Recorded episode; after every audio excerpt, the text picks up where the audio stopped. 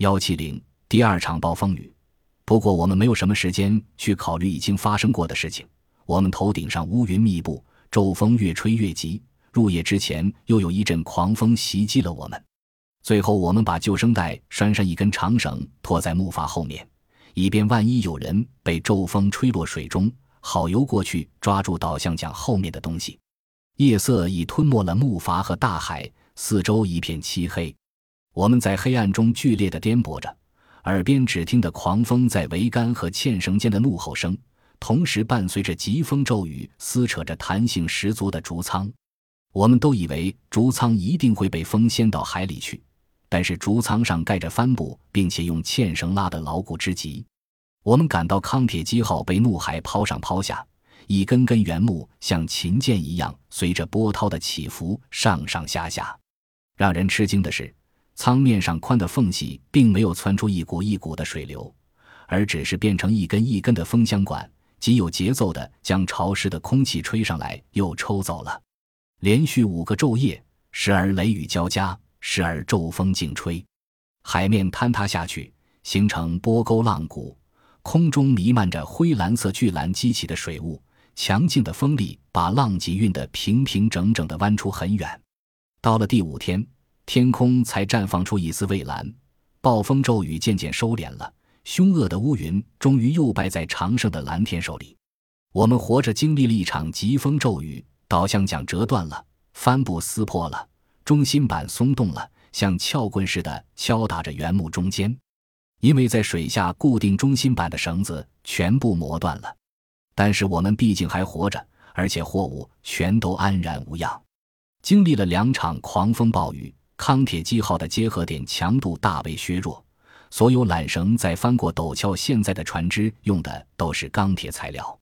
幸亏我们是按照印加人的传统而古老的方法造的木筏，没有使用钢丝绳，否则在大风大浪里，它真能把整个木筏锯成做火柴的材料。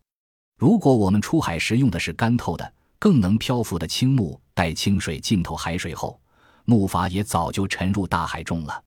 的浪峰时都遭到拉伸，由于原木不停的活动，令所有绳子都咬进青木里去了。谢天谢地，幸亏我们是按照印加入的传统而古老的方法造的木筏，没有使用钢丝绳，否则在大风大浪里，它真能把整个木筏锯成做火柴的材料。如果我们出海时用的是干透的、更能漂浮的青木，待青木浸透海水后，木筏也早就沉人大海中了。青木是湿的。里面的树叶起到了饱和剂的作用，能阻止海水继续渗入多孔的青木。此时，由于捆原木的绳子都松了，如果把脚滑到两根原木中间去，就会出现危险。两根木头猛然一并拢，会把脚夹碎。在木筏前后两端没有覆盖的地方，我们岔开腿站在两根原两场暴风雨后，木筏底部的绳子上长满了水藻，因此我们没有办法去检查它们。掀开整个竹条的舱面之后，我们发现很幸运，只磨断了三根主要的缆绳。我们很快就换上了新的。经过第二场暴风雨，我们坚信能安全走完所剩不多的航程。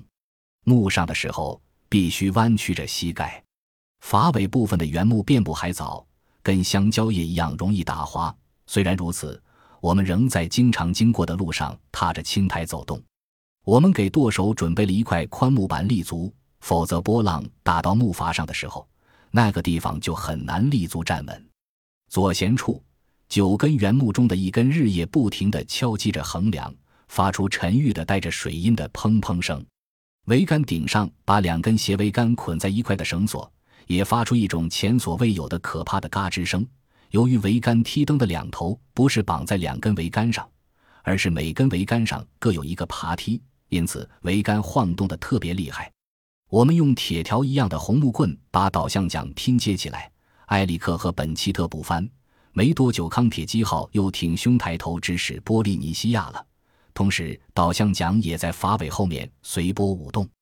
晴朗的天空令海面变得柔和平静了。可是，中心板从那以后再也没有恢复原状，它再也不可能岿然不动地顶住海水的巨大压力了。只能松松垮垮、摇摇晃晃、有气无力地吊在木筏下面。筏底的绳子上面长满了海藻，因此我们根本没有办法去检查它们。掀开整个竹条舱面之后，我们发现幸而只断了三根主要的缆绳，这几根绳没有拉直，且紧挨着货物，所以被磨断了。很明显，那些原木吸进了大量的水，但货物也减轻了，二者大致可以相抵。我们的给养和饮水已消耗了很多，无线电报务员的干电池也几近告罄。尽管我们的现状是如此严峻，但在这次风暴过去之后，已经明显看出，我们非但不会沉没，并且还能安全走完这段所剩不多的航程。目前的当务之急是如何结束这次航行。如果我们对康铁基号不管不问，那么除非它是撞到岩石上，或者被什么其他固定的东西拦住，否则它会勇往直前，一直往西飘去。但是我们必须让木筏上的全体人员安然无恙地踏往位于前方的一座波利尼西亚岛屿，这次的航行才可称得上有始有终。